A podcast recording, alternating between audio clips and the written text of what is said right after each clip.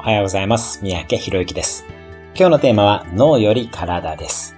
いいハードウェアでないと、いいソフトは搭載できませんよね。そういう意味でも、まずは体のベストコンディションを最優先していきましょう。脳を鍛えたり、知恵を増やす前に体を整えるということです。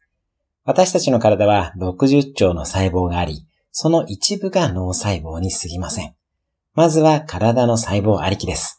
脳はフィードバック機能があるだけです。例えば、喉が渇くのも、まずは体中の細胞の水分が減り、その情報が脳に来ます。そこで初めて脳が水を飲もうという指令を出すのです。体の細胞をベストにするには、食事、運動、睡眠、呼吸が大切です。この4つを見直すことを心がけましょう。食事、運動、睡眠、呼吸です。それではまた明日。